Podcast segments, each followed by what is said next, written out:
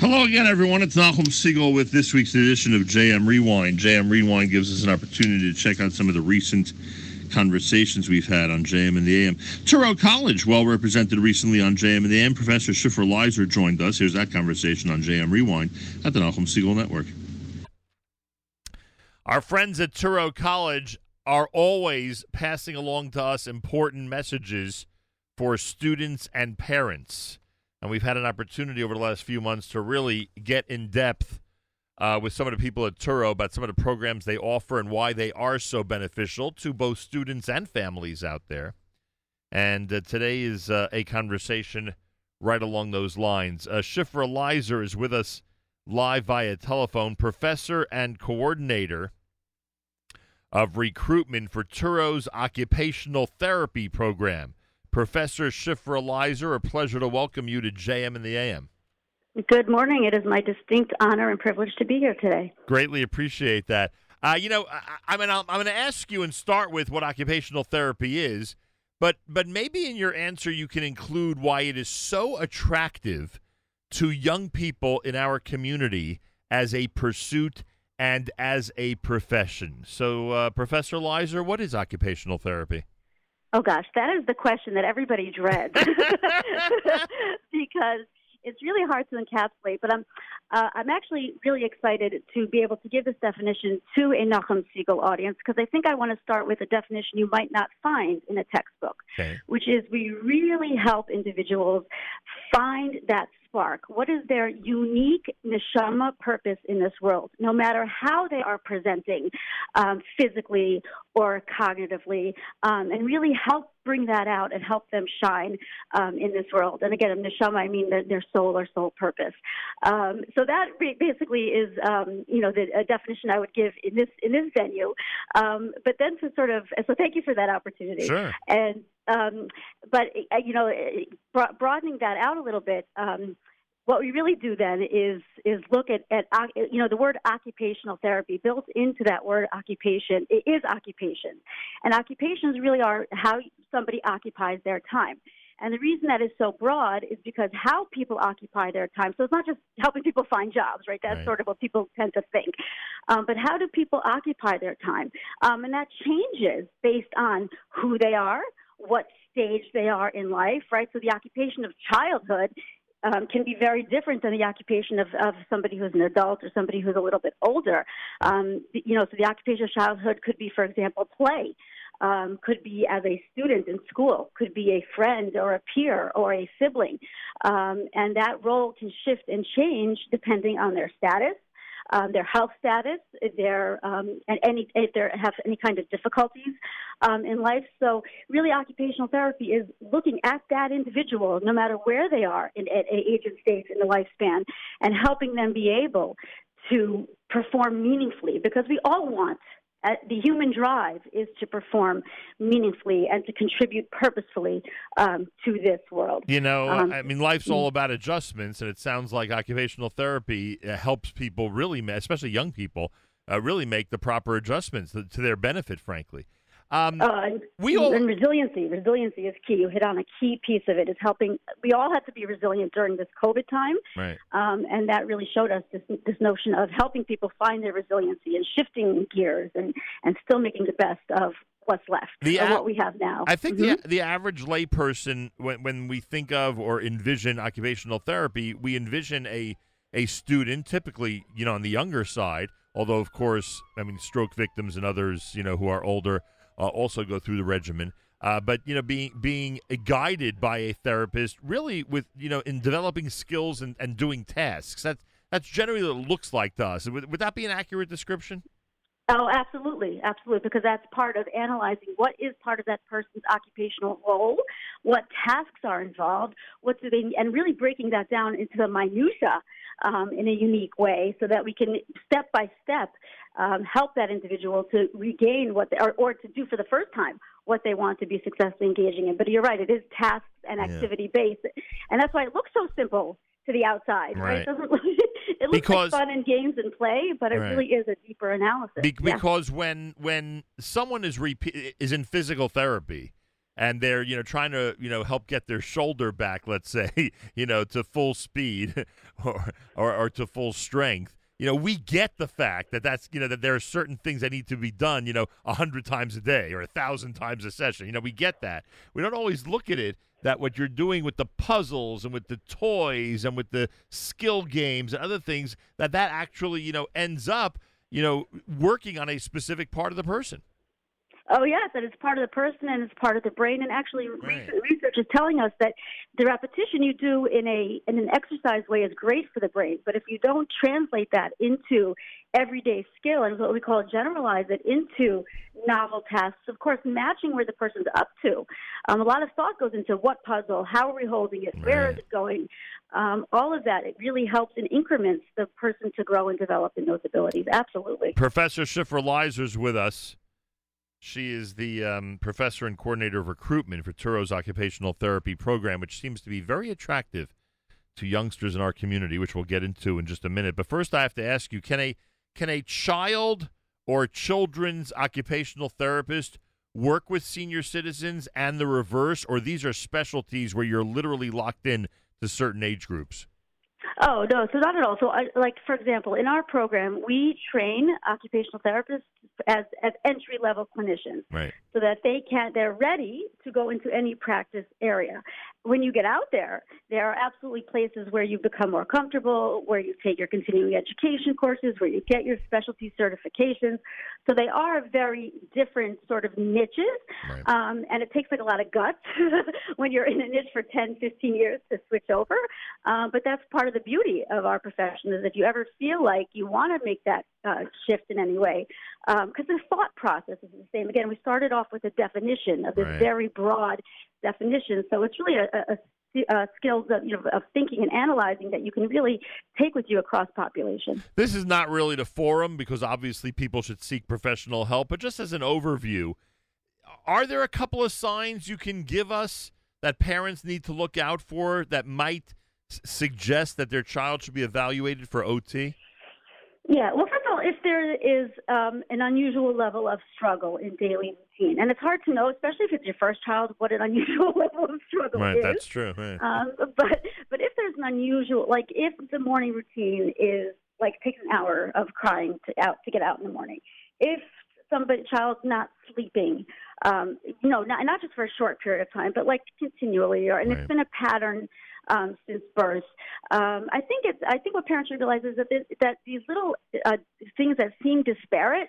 So it can be like sleeping issues or discomfort with clothes or a little bit clumsy or falling. Like it's hard to see a bigger picture of how those things could really fit together.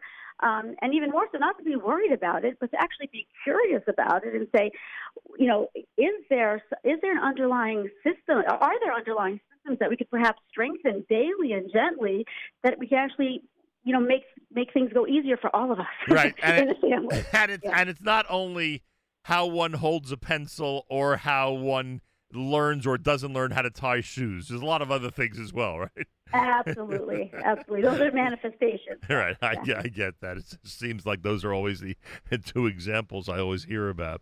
Um, once once a child gets older i mean can a high schooler benefit from OT, or, or they're they're beyond you know um, uh, picking up uh, those skills uh, as well as a five, six, seven year old could? Oh, Nachum, we thank God there is a more recent scientific finding that we are blessedly neuroplastic throughout the lifespan. So, and this wasn't always a, this wasn't always a given. Um, so that at any age in any stage, we do truly have the capacity to grow new neurons and new neural pathways, depending on the information we provide our body and our brain. Um, is it easier when you're three, four, and five? Is the brain super plastic? Perhaps. Um, but it's never too late. And as a matter of fact, right. a teenager, um, because they've struggled so much, and they and if they go to the right OT where they can finally feel validated that of why things are harder for them, there might be even increased motivation um, and increased connection with that therapist. So yeah, I think it's you know it's all about that right connection and the right moment for that person to make those changes. And I would assume in the case of a senior citizen, family members got to be really patient because as they're doing the puzzles and doing all the you know the activities it, they're going to progress, and what they're doing obviously is going to help them recover. But it, but it must be a much slower process. Um, it, it can be slower, but again, what we what at least in, what I tell the students in my class is is it, it is it can be a little bit slower in adults, but on the other hand, if the if the elderly person is motivated, again, we Right, capture that's motivation. true. So if the puzzle ain't doing it, Right. maybe baking cookies will right. do it. And, and, so and, and, and, and if they spend Yeah. a lot of hours doing it, then obviously they're going to increase the possibility of getting things done quicker, right? That's true. Exactly. So if we can get away from this notion of rote puzzles or one size fits all therapy, um, that would increase uh, outcomes. Yeah. Yeah, that's a good point. I mean, I, I've seen that with people I know who've suffered terrible injuries. If they're if they're focused on it, you know, 18 hours a day, they're going to make progress a lot faster. Quite obviously. Um, all right, uh, uh, Professor Shifra Lies is with us, coordinator of recruitment for Touro's occupational therapy program. Um, I mean, I, I- I would have to assume, and I, I've heard this actually from other people at Touro who work in, you know, in benevolent departments, you know, nursing, nursing, physical therapy, etc. I, I guess one of the reasons that OT is a big attraction to young men and women in our community is, frankly, you get an unbelievable opportunity to help people make a tremendous difference in people's lives. Right, right. There's a large number of people that are empaths Yeah. that want to be involved in helping professions. So, A, that's a big draw. Absolutely. All right, what's the path? What do people do? They they they they start their undergraduate career. Let's say the young people are back from Israel. What path do they take to become a professional OT? Okay, so at Touro, um, first of all, there's wonderful academic advisors in the undergraduate level that as soon as a student knows that they want to do OT, they can, you know, make a meeting with the academic advisor.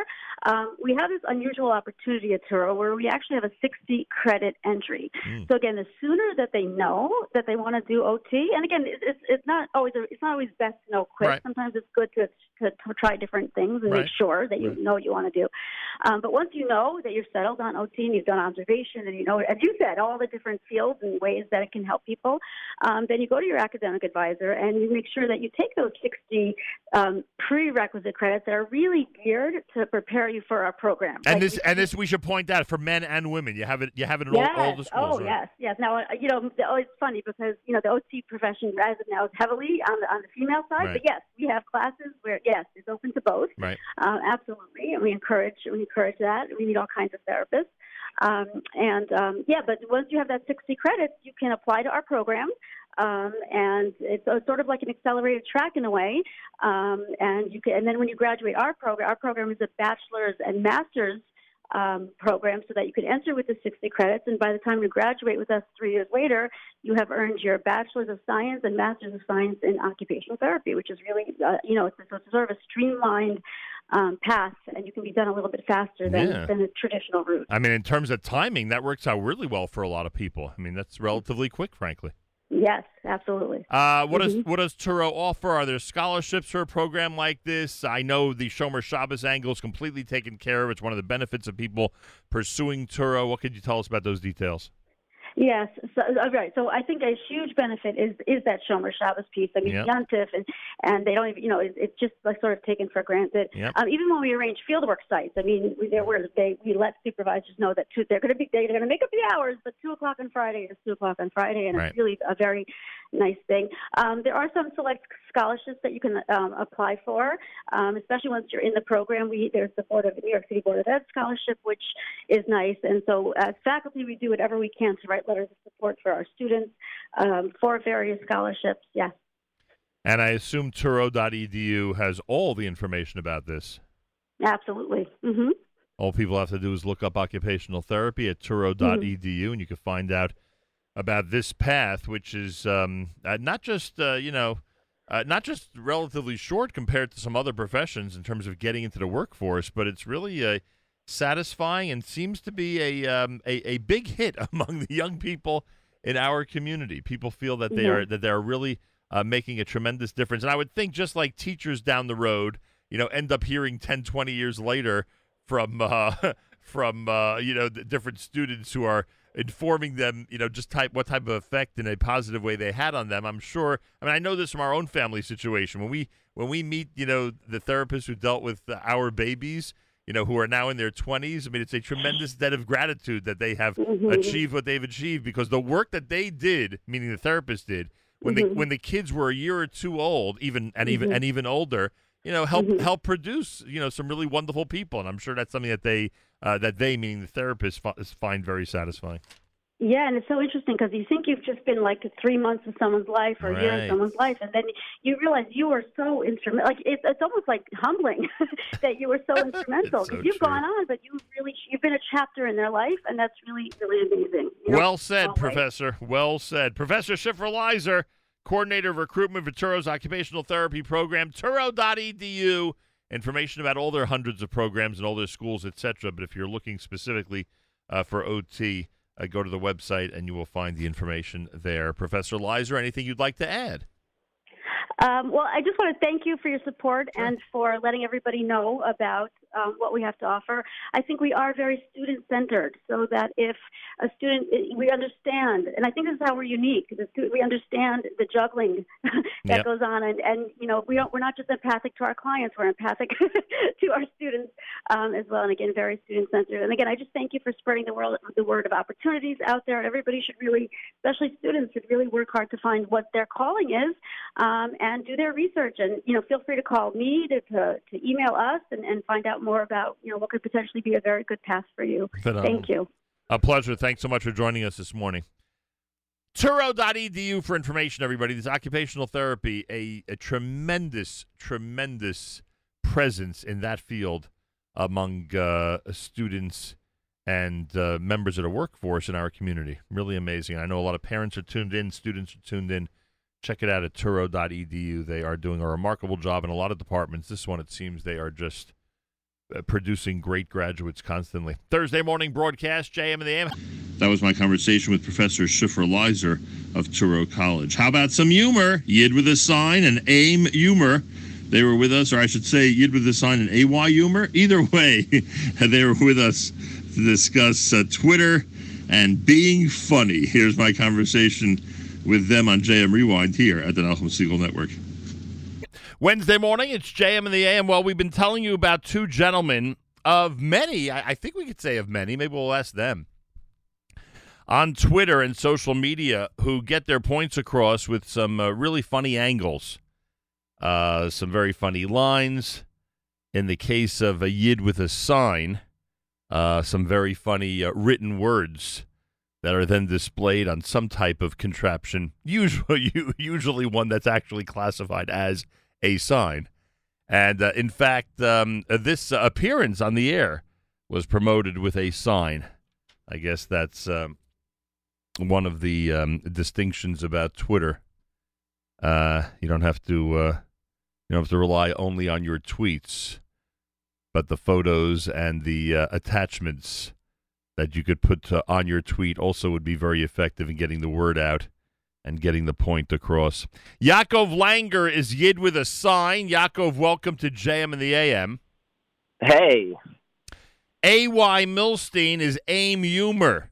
AY, welcome to JM and the AM. hello. Thank you for having me. Let me give a couple of examples here. This is AY's humor. AIM Humor.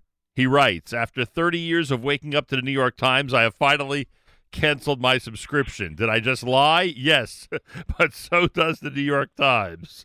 you have to be a real insider to get that insight, by the way. A guy in my shul, he writes Guy in my shul has been getting psicha since Purim. Rumor has it his wife's in her 14th month. Like I say, you got to be an insider to get these. Um, I, mean, I don't know how much of an insider you have to be to get that. I Well- mean, everyone knows that somehow that guy who's getting psicha every single day has just been getting it for way too long. Well, you know? that that I get, but you have to be a relative. you have to be a relatively regular shul goer, and then on top of that, you have to take notice of the fact that they keep sending the same guy up every single time. I like your Right. I, I like your uh, could have used WhatsApp two times speed for the bar mitzvah kid who laned on Shabbos. Yeah, there are Yeah. There, there are those of us who get who get uh, stuck in the uh, in the local lane instead of the express lane when the bar mitzvah boy is reading the Torah. Oh, it, it literally was this week. Like, I, Oh. sometimes my my tweets are just based off just I was sitting there by davening, like thinking like I, I need that two times speed right now. the, the kid, it was slow.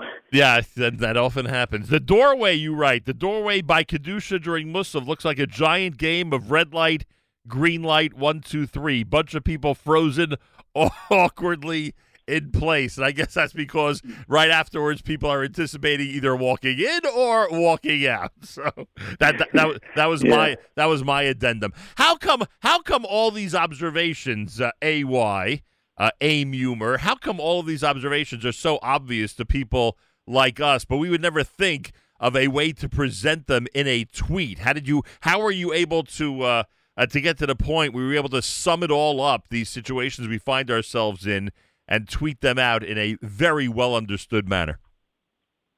Um, I think I've always been like the, uh, you know, I, I observe. Uh, how's it? Observative, observative. Um, Yeah, Where the- like I, I look around and I, I take things in, um, and I think of like a like I, I've always noticed people just clustering up by the doorway of the by the doorway from Lissa. Yeah, we also we also see it. We just don't know how to express it.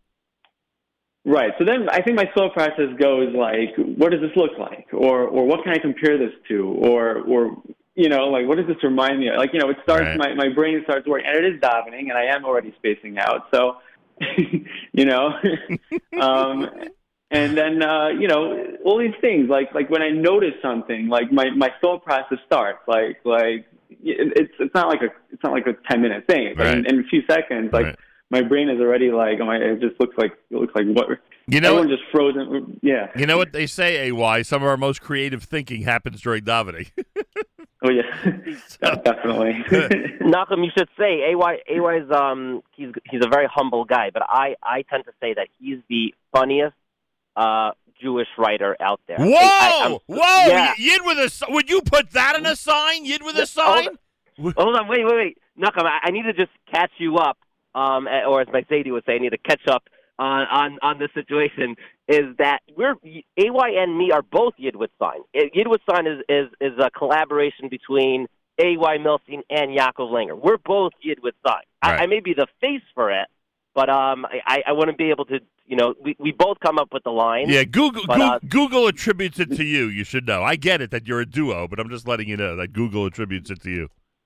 Oh God, we might have to get Google on the phone. Yeah. at, at least the way our search went. Uh, and AIM, is, is AIM Humor AY's independent uh, uh, uh, uh, Twitter handle? Yeah, that's, Yeah. that's my independent handle of any and all. Uh, yeah, all my own. Now, Yaakov uh, or Yid with sign, as I'm going to say for this, just to, just to distinct, you know, make a distinction between the two of you for this conversation. Uh, under, Sure. Understood that both of you are, are responsible for that Twitter handle. I mean, in all seriousness, and that's going to be funny saying it that way. That's quite a statement to say that Milstein is the funniest of all the, you know, of all those who are doing, I don't know, Jewish humor or Jewish community humor on Twitter. There's a whole bunch of you guys, and to you know to proclaim that he's number one, that's that's pretty radical. I, you know what? I, I, it's there's a lot of funny people, and I don't want to like put them down.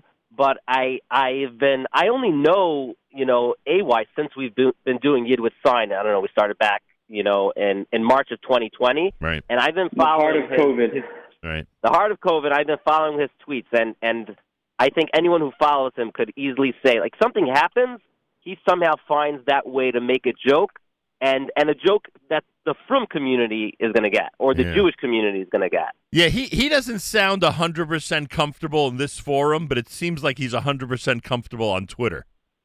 Yeah. Oh, or Well, writing. yeah, I'm thing. not. He I, I thinks he I thinks that talking. Myself. He thinks that talking. Sorry, sorry. I'm joking. I'm joking. I'm joking. uh, yeah, I'm more of a quiet. Like I'm not the life of the party. I'm not the loudest guy. I don't love to see myself or hear myself. So yeah. What was your latest tweet? That I was one of those that I read the latest one. I don't remember. That was those are pretty recent. Yeah, those are Um, recent. What was the first one? When was the first time you got a, an amazing reaction where you said, "Wow, I can't believe two, three, four hundred people are liking this thing"? Um, I, I can remember one of my earliest ones um, that I, I took a picture of, like you know that hat that sometimes people wear, that little like Kangol hat that that one guy in shul wears, like the old guy. Yeah, yeah. So, so I took a pic. I, I took a, a screenshot of that, and I I wrote that every shul has this guy, and I just posted that hat. That was like I probably had like 50 followers then, and it got like it got a lot of likes. I think that was my first first one that like I was like oh and oh, oh also there were a few at that time. Like it was right when I like decided maybe I'll start. Maybe it, it was weird how I started making jokes in the first place. I never I never really intended on it, but I also wrote like something about when you walk in by by Vishalim um, on Friday night when you walk in late and you just walked in and everyone's turned around facing you. You know, that's the worst. Do you know how many how many pictures one can caption? Every shul has this guy. There's like a thousand pictures you could take in a shul that you could caption. Every shul has this guy. it's very true. Um, all right, and and Yaakov, uh, March of 2020, as you said, the Yid with sign, you and AY together start this Twitter handle. What was the very first sign that was held up? Do you remember?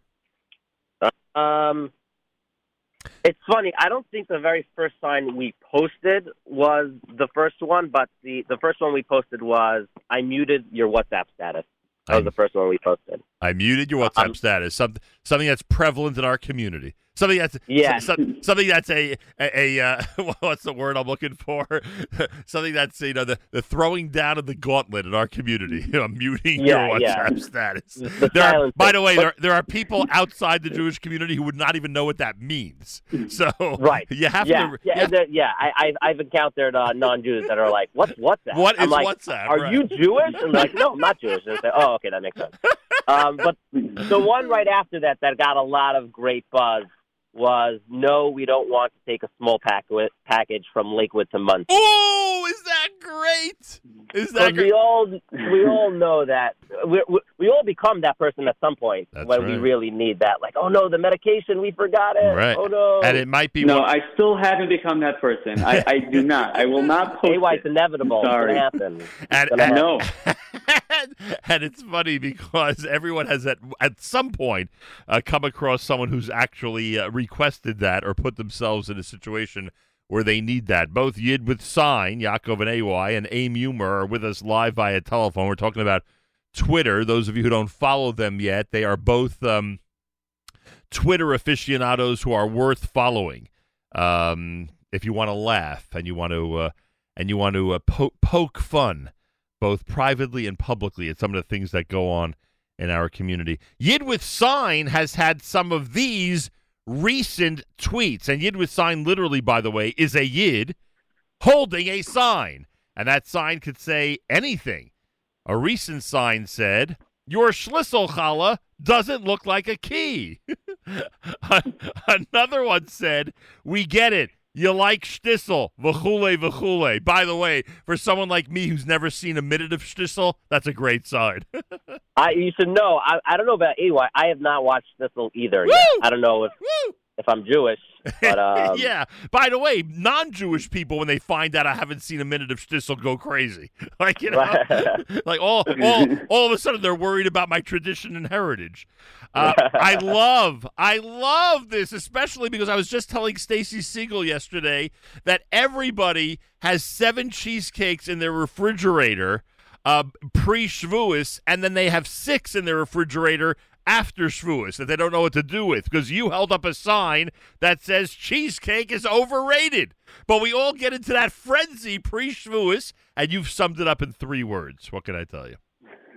Yeah, it, you know what? A lot of these signs we, we try to be funny, but a lot of times there's like there's kind of a message. Sometimes, like for example, Shavuos is the yontif that we don't really have mitzvahs. The mitzvah is to like stay up and learn. Right. And but the yontif became, oh, it's about the cheesecake. like no, it's not about the cheesecake.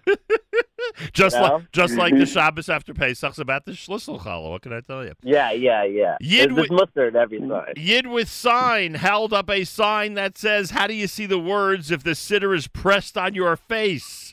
Yid with sign has also proclaimed on a sign that chasana bands are too loud. Now, there's nothing funny about that. The only funny part about that, and I assume this is where you're going with this, is that it's it's one of those things that everyone complains about, never gets any results based on their complaints. So you're basically doing the same thing. You're holding up a sign proclaiming something that everyone always says, knowing it's never going to matter. That the fact that you're saying it, right? I guess that's the humor behind it.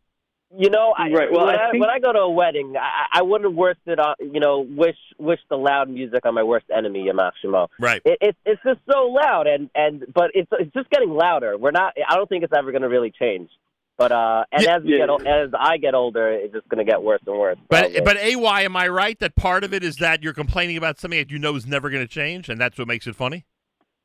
Yeah, I think I think what also something to understand over here with Yid with sign is that it's we're demonstrating. When someone stands in the street and holds up a sign, they're Right. demonstrating. something. Right. So we're we're basically saying cheesecake is overrated. Like Right. and you're angry about it. saying, right, and we're exactly. We, Chasana bands are too, we're, we are ma- we're we're making a stand. We're taking a stand here, and we are saying Chasana bands are too loud. Basically, do something about it. What was did you did you guys tweet yesterday? Was there anything on the on on the Yidwith sign yesterday aside from the fact that you were going to be on this show? Um, I think Uh, Chasana no, bands are too loud. Was the last Oh, one. that, that no? was the most recent one. Yeah, it could be. That could We- be. It, it happens to be this is a trade secret. Awa and us uh, and myself, we we sit down, you know, maybe once a month, Right. and we just make up a bunch of concepts, and then we try to disseminate. At the end of the day, you know, I I sit there and write the sign and hold up the sign and, and drive my wife crazy to take pictures, or, or people in my brother's office to take the pictures. Yeah, he does So all the time. we can't do it every day, but we have a lot of messages. Right, for but the world. but sometimes, in all seriousness, sometimes events happen that interrupts your monthly schedule of uh, of sign preparation. Uh, when the terrible tragedy happened in Meron, I thought it was really uh, heartbreaking to see you hold up a sign of a picture of every one of the victims, and I, I believe your tweet was the word heartbroken. And frankly, you know, something that's normally used for humor, you've got a following. The fact that you used it to express what the Jewish community was going through was really important.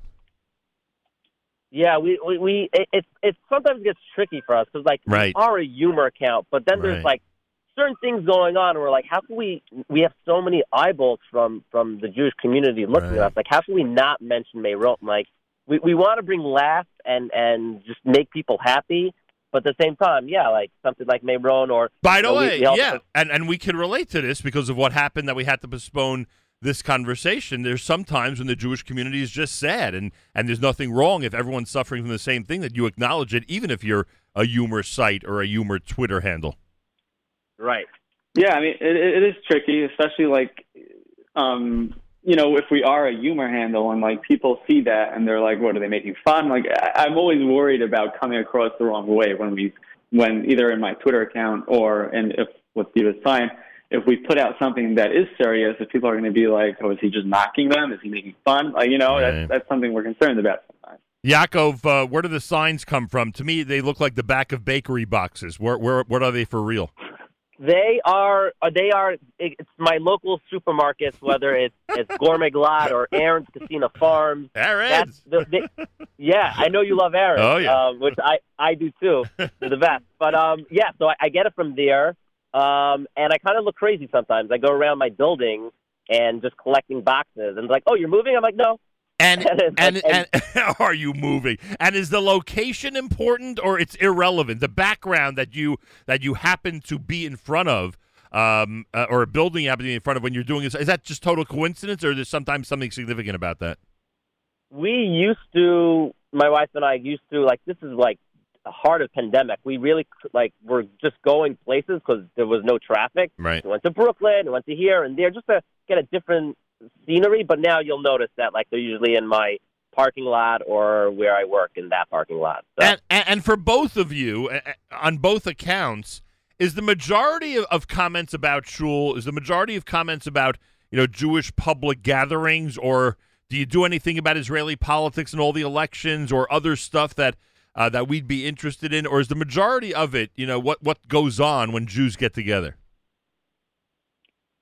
Um, I, I would say I mix it up. I, I don't think it's. I don't think I'm focused on one thing. I think. I, I think one of my. I, I, I try to mix it up. Like I, I really don't think I focus on like one idea or one. Uh, I don't know. I, I I I don't try to stay in shul the whole day. You know. So th- there's no question that you've said something at some point about the Israeli election. I mean, you had to have, I would guess. Um. Yeah. Yeah. The I, I have. I, I with with A- Aim Humor, he's probably has referenced uh, Israeli elections more. With the sign, we haven't really. We do try to stay a little out of politics, only because Uh, AY and I, myself, we really don't know anything. Uh, but but uh, Nachum, maybe you could give us some sign ideas. But the closest thing we did for Israel was was, or just for the Jewish nation in general, we held up a sign that said blue, because on you know two weeks ago or last week on social media, that's that obviously, unfortunately, there's been a massive increase in anti-Semitism and hate, Right. and uh, a lot of Jewish people are, you know, putting blue on their screen. So we did it the Yidwit sign way and wrote the word blue. Uh, the sign. interesting, and you know, because I don't always cop these things right away. I'm glad you explained that. I was wondering about that sign. I, I thought it was actually capturing the mood of the Jewish people, uh, but I guess Oh, Oh, I- interesting. I guess why not? Why not? It could be both of those. Uh, you have a sign that says "No one cares where you got your matzah." that's a that's a fact. Um, oh, it's a two day yontiv and a one day Shabbos. Yeah, I've been criticized for that, but uh, well, whatever. I, I won't do it now. But uh, I I was proven right by my friends at the um at the I have to get this right. Was it not? I, I, I don't remember now if it was Belz or Vizhnitz, but one of the Hasidic groups uh, actually agreed with me that you can call it a three day yuntif, even though it's uh, a yuntif and Shabbos. We don't, we we don't have to do that now. You have a one word sign. You have a one word sign that might just sum up Pesach five seven eight one. And the word is Orlando because because everybody was talking about Orlando. It's funny, that- because that when one- Yaakov, you know, yeah, you we- go anyway. No, I, I was saying because we were we were going back and forth. We need to make a sign about Orlando. We need to say this. We had like different ideas, uh, and we I, and I said, why don't we just hold up a sign that says Orlando? because everyone Yeah. knows exactly what you're talking about. Let them fill in the blanks, right? there, there was too much to say about it that that AY very cleverly just like just say Orlando. It's like boom, that's it. And you have, I mean, look, Pe- Pesach obviously is such an incredible target of Jewish jokes. Yeshiva, Yeah. ba- Yeshiva Bachram, the sign says, Yeshiva Bachram, rip you off, clean your own car. I by the way, I got death threats from like Oh all my my yeshiva guys gosh. friends cleaning cars. Like, Oh. what are you oh yeah, doing? guys, people were not happy with that Oh, one. And by the way, it's not going to convince people not to use that service. It's just it's just reiterating what, every, what what's going through everybody's mind when when they take when they take the go. No one's no one's holding a gun to anyone's head that you have to use a service. Uh, but it's really It's the same kids who build the sukkahs. It's the same. It's the same flyer. They just do. You know. Uh, and then you do have some serious ones. You have serious ones about the Aguna situation. You have serious ones about um, uh, about donating to certain causes. By the way, that required a very large box when you put all that in the uh, uh, when you put all that information on, on Yid with a sign. And Well, that was kind of making fun of the like all these. uh I mean, obviously Tzedakah is amazing, right, but uh today you see, you know, there's Charidy and CauseMatch and the Chesed Fund and raise it. So we just Yeah, this like, goes back to is there not WhatsApp statuses. It's it's crazy. The WhatsApp statuses with all the all these different charity names and groups and and websites. Yeah. And finally, only because I have to wrap up, I could do this with you guys for the next two hours.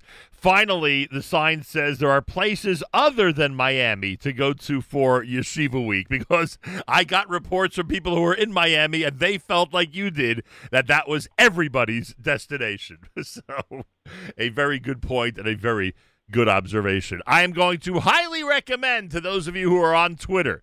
Uh, in general, there's a nice cadre of Jewish uh, humorists out there. You guys probably, you know, have a lot of colleagues that you're familiar with. Uh, we won't we won't go to, through the list right now, but there's a lot of great Jewish humor. Um, even though AY is the best, according to Yaakov, there's still a lot of a lot of Oh, A- AY. Even, even AY, even you agreed. Or, you have a lot of really uh, funny colleagues out there on Twitter, right?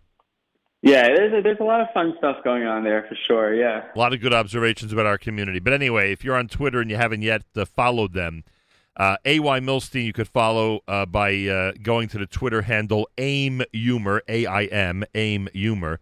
And Yaakov uh, and AY have this handle together, Yid with sign, Yid with sign, which will bring a smile to your face 99% of the time. And the other 1%, it'll likely be a serious message uh, that the entire community is feeling. I cannot thank you guys enough. Continued success, and uh, we Thank want you. and, and, you're you're doing an amazing job because I think you're poking fun at the right things, and you're doing so as much as some people might find it hard to believe. You're doing so in a very respectful manner, uh, which Thank is you. which is much appreciated. Thank you. Yaakov and. Aaron, thank you. Much appreciated you visiting us this morning.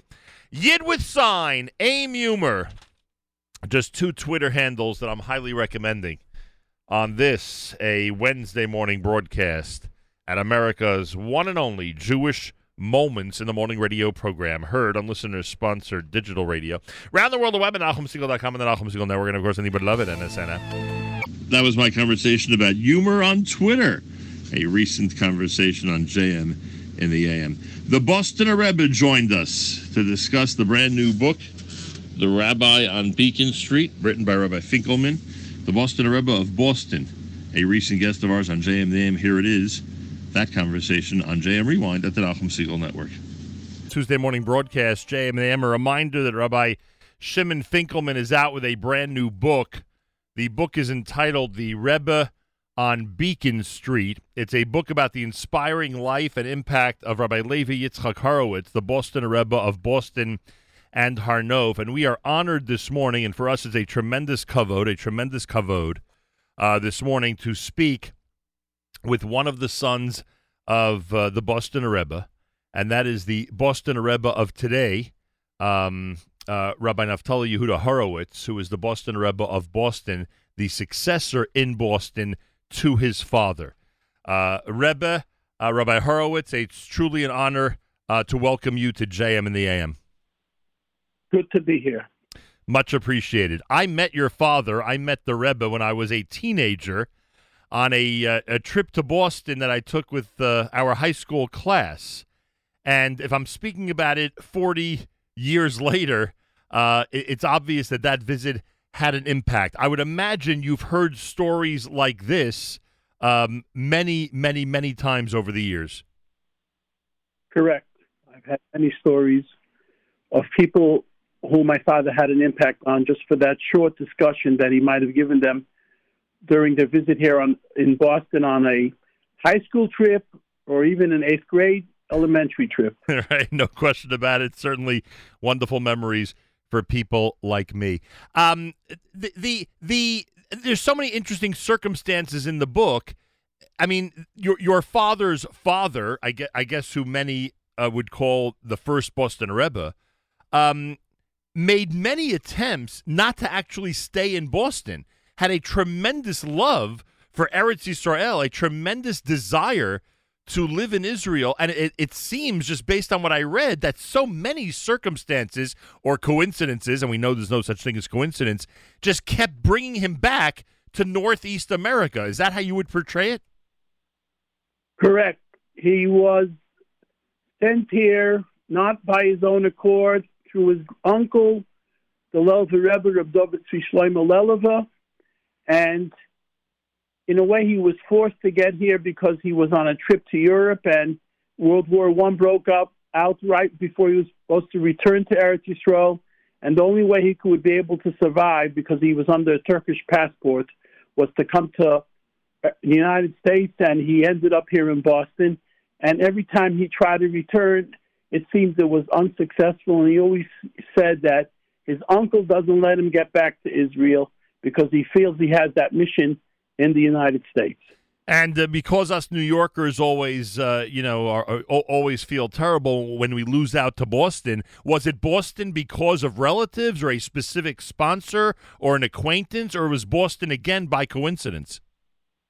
No, it wasn't so much by coincidence. He was for a while in East New York, but there was a group of of uh, Hasidim who wanted him to come to Boston.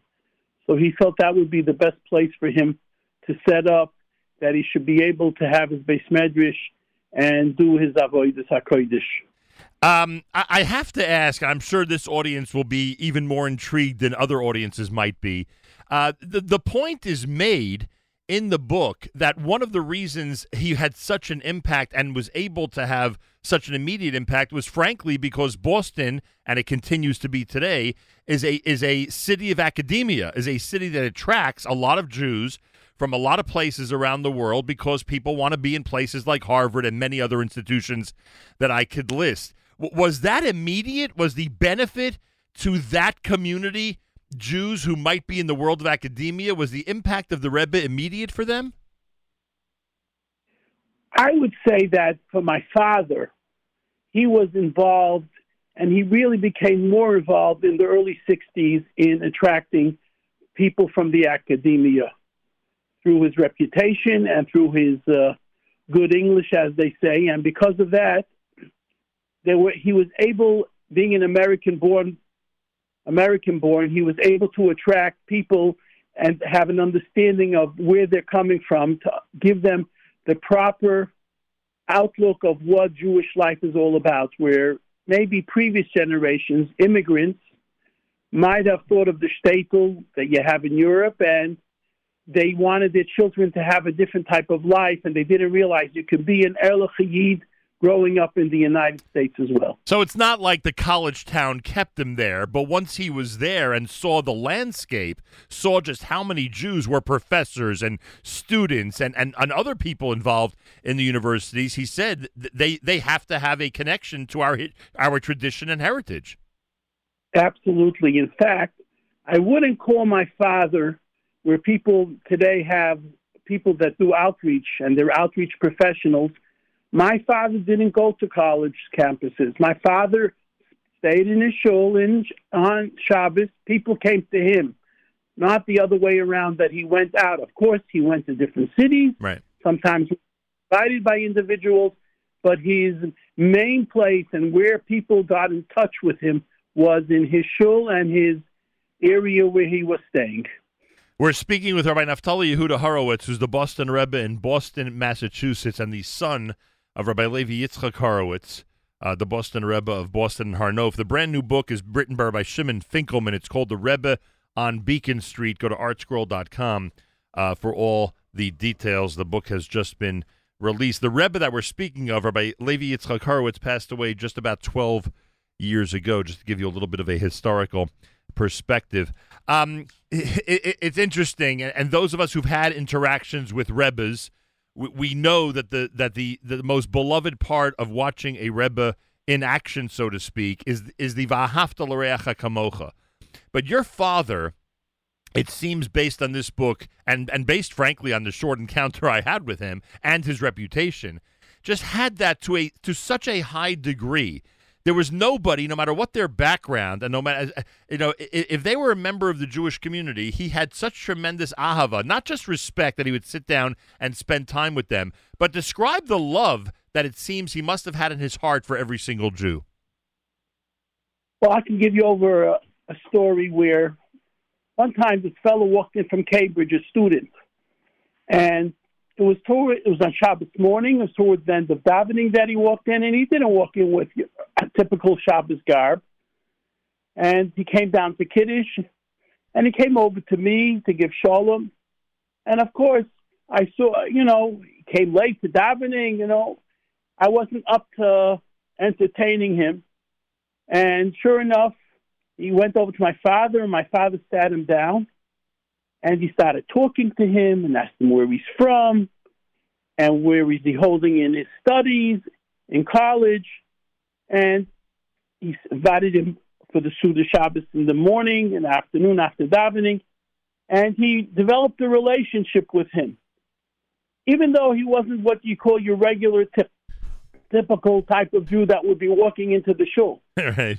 And the reason behind that is, is because my father saw under the garb. He saw there was a Jewish neshama there, and he understood that every Jew, Jewish neshama is precious, and he realized the potential that that person can have. And sure enough, he became observant. He's a proper Shomer Shabbos, Erlich who has a Jewish family with children and grandchildren today. And, and and the point I would make further is it's not just the positive when a Jew was in pain, when someone approached him, whether they were Orthodox or not, and expressed the difficulties they're going through, it just felt like they had the ear of somebody who was feeling their pain, somebody who was relating to what they were going through. Even more so, when people come here, we have an organization that's called ROFEH International, and they come here. We don't only take in what you call observant Jews, we take in non observant secular Jews as well. And I can still recall where this not secular family came in from Israel, and during that period of time, there was a a disagreement between the secular and non-secular Jews, where they even came to violence, where stones were thrown by each other. And when the person came in to say goodbye to us, thank us that we took care of their family and their child who was being hospitalized here in Boston. They said, I can promise you one thing. We're not going to throw any more stones at observant Jews any longer. Oh, wow. Realize that there's a Havas Yisrael coming from both sides. Powerful, powerful story. Uh, speaking with uh, Rabbi Naftali Yehuda Horowitz, the son of the Boston Rebbe. He is the Boston Rebbe himself, but you understand what I'm saying. The son of the Boston Rebbe, Rabbi Levi Yitzchak Horowitz, that so many people knew for so many years up in Boston. Uh, at what point did your father move to Israel? 1984. And that was because, again, fulfilling that dream, or there was a, an, additional purpose at that time? My father always had a dream to move to Eretz Yisrael and have a community there because that was the dream of his father. My father wanted to finish off the mission of his father, just like Shlomo Melech tried to finish off the mission of David Melech to build the Beis Hamikdash. He wanted to build a settlement in Eretz Yisrael, and through many much siyata d'shmai, he was able to have a Beis Medrash and a community in Har Nof of Israel, and that's why he was also known as the Boston Rebbe of Har Nof. Right, and, and that was his dream to settle in Israel, and even towards the end of his life, where he could not any longer travel between the United States and Israel, he chose Israel to be full time. And and in all seriousness, although some may find this funny, because many of us always look at Har Nof as an exclusively, you know, one type of neighborhood. The, the reality is Har Nof has Jews of all backgrounds, and it seems that that was one of the reasons your father chose Har Nof because he felt that that was one neighborhood where everybody from every background would feel comfortable visiting and would feel comfortable living. That's correct, and in fact, even when it was a situation, there was some strife between different parts of the community there my father said instead of having people disagree, invite them for a Shabbos meal and let them see what Shabbos is all about and what they're missing in Shmir Shabbos and observing the Shabbos. Wow. Very interesting. Uh, the book is called The Rebbe on Beacon Street. It's brand new. Go to artscroll.com for details. Um, one of the things, and look, I'm doing this 37 years, and, and I'm not sure if you know or not, but the, the basic uh, theme of this show has always been Jewish music, even with all the discussions we've had over the years. And, and the Boston and Nigunim obviously have made a profound impact on Jews worldwide, just in terms of how amazing they are. Now, maybe you can give us a perspective on how important Nigunim are in general, because there's so many Hasidic dynasties that have their own nigunim. Could you give us a, a, just a brief history or some insight into the the, the nigunim, the tunes of the uh, Boston dynasty? Well, the main uh, the main composer of tunes for the for Boston and Nigunim was my father's brother, Rav, Rav Moshe Horowitz, who was the Boston Rebbe of New York, New York Boston Rebbe, and his son, Rav Chaim Avram, who passed away about four or five years ago, five years ago to be exact. Yahrzeit was just recently Yud Sivan, and he was also very well known in the music world. Many people sing the songs of my uncle and my father and my bro- and my uh, my cousin um, without realizing it's a Boston and Right, that's what I discovered. And, yes, and also my brother in Har Nof does have a talent to be a composer, and he has composed. My father did not compose so many nigunim, but he had uh, one nigun that he did compose. But he was someone who understood music, and what he felt was he mentioned many times that the music speaks to the neshama. Mm. The neshama feels the music just like we have food for our our bodies. We have music to be able to take care of our souls. I mean, there, there's a Bostoner Lashana Haba that I think the whole world, if I if I'm right, I hope I'm right and not misstating this. If I'm right, the whole world sings it. The Lashana Haba Yerushalayim. I, am I'm sorry to say I don't know which one you mean, but it could. I'm, I'm almost sure, and and and of course there are others. Why? I mean, look, I, I, I the inner workings of the Tish there's so many amazing Hasidic nigunim. Is it significant that the Hasidic dynasty have its own? Like, how would you how would you classify the importance of a Hasidic dynasty having its own identity through music? I would explain it that music, just like there are different types of avoidance, Right. different types of service that a person can serve. We know there's the Hasidic world, Right. there's the Yeshiva world, there's the Sephardic world, Right. and you'll find that the music between the Sephardic world and the Hasidic world, and even the the Yeshivish world, are completely different. Even though each of them are beautiful in their own way. Right. The same way with Hasidus, you can go ahead and explain that the, through their Rebbe, who who they can get close to, and through that get close to Hakadosh Baruch Hu, music will allow them to have their own expression of avodah. Absolutely amazing. The, you and and other relatives, I believe it's brothers and brothers-in-law. I mean, the Boston uh, tradition, Boston dynasty, let's call it for a moment, is now in Boston, of course, where you are, in Yerushalayim, uh, in Highland Park, New Jersey, which I didn't know. Places like Monsey, Manchester, Beitar. I mean, if if everybody, and I have to assume that everybody is, if everyone's following in the tradition of being this open and this loving of all Jews, the tradition that your father, of course, continued from his father.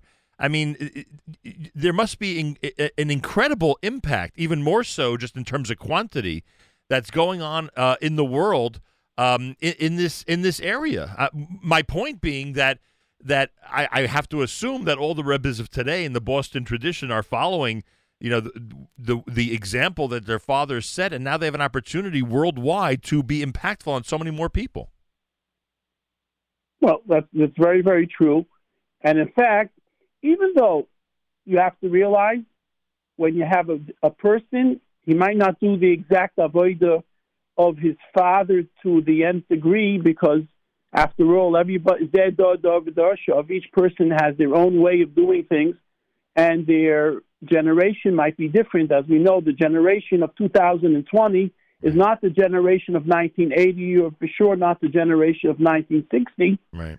However, the main staple of Boston Hasidus is to do Avodas Hashem through Ahava and through Yira and through Torah and Avodah. So, therefore, each one has it. They might have it in their own way with their own wrinkle, but they each have it. And- today, being much more spread out, as we know, after the after World War II, the Churban Europa, the Holocaust, many it was a we had a much smaller contingency.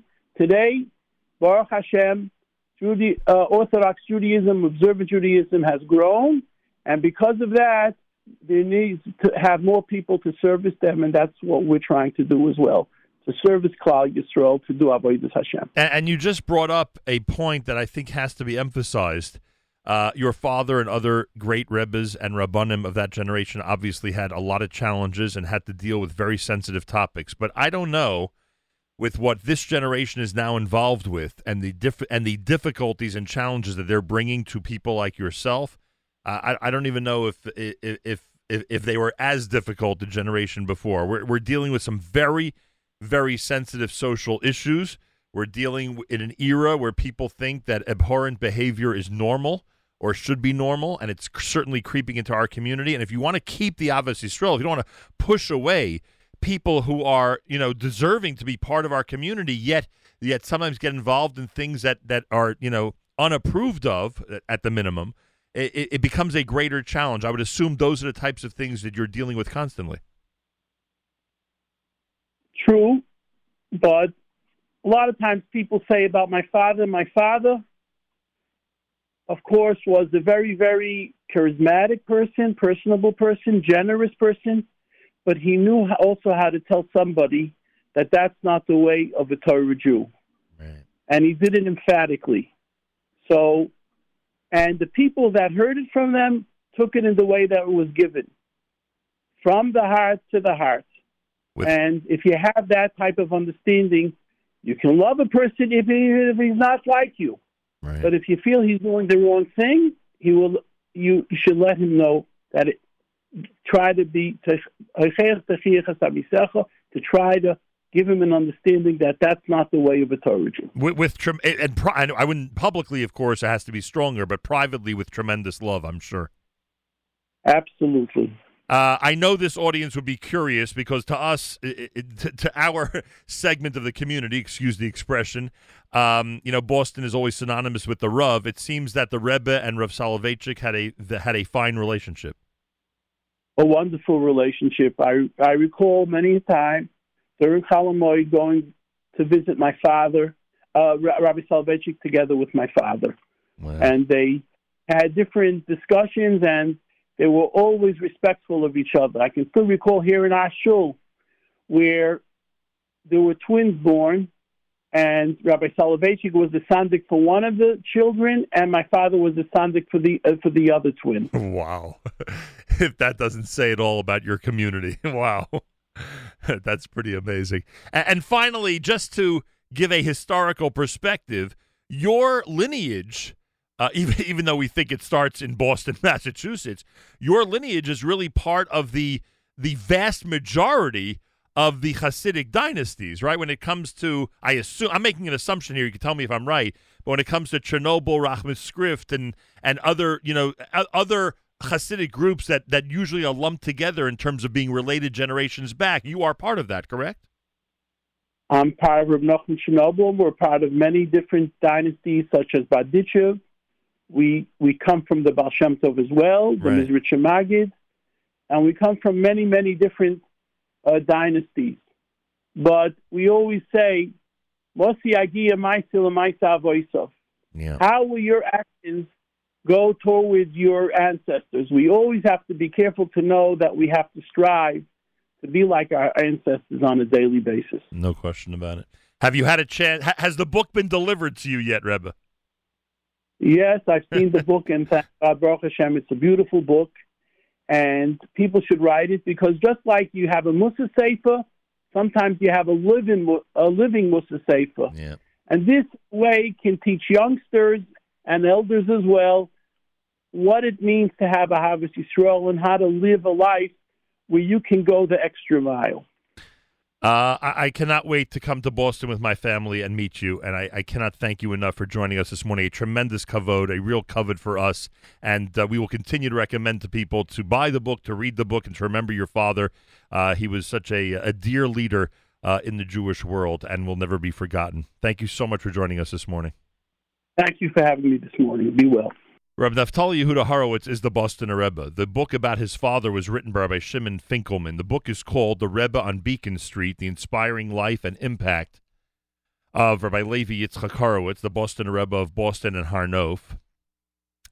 And um, the book is available right now. Go to artscroll.com. Go to artscroll.com. If you buy one book, you'll get free shipping if you use promo code radio. The only way to get free shipping when you buy one book is to use promo code radio.